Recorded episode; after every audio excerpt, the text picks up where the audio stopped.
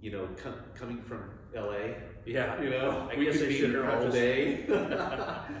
um, I mean, from gang activity to drug activity, That's a different level of. you know, I mean, I've Yeah. seen a lot. I was thinking maybe you you know you, you saw someone running around in a clown suit or, oh, yeah. or, you know something something benign like that. But I wear one every day. That's, that's just what I do.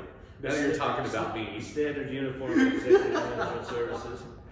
So No, I, I, uh, I mean, you know, there's there's a really big hot topic on uh, companion animals and service animals. right, I saw that article where some lady brought a horse on an airplane. Yeah. Is You that know. I mean, is that really legal?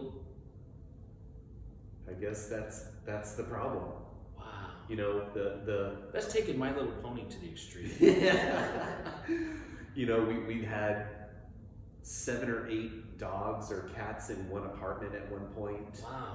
Um, we've had uh, most recently on a property that we were doing a lease up with. Uh, there was a goat A in the goat. apartment. A goat. Not the greatest of all time, but a real goat. Yeah. Yeah, Ah, exactly. So So isn't that amazing? so it's you know keeps you on your toes for sure. So how does one uh, how does one go about evicting someone with a goat? Evicting a goat. Yes. The goat didn't pay his rent. The goat ate my rent check. Well, th- these are the areas that in, in some states the law is not clearly defined. Um, so you, you really, as a property manager or management company, y- you really have to address these situations very carefully because you don't want to get a fair housing issue and you know you don't want to expose yourself and have a bad name for your organization so Speaking of fair housing, they're pretty easy to get a hold of and find, and the regulations are very clearly written.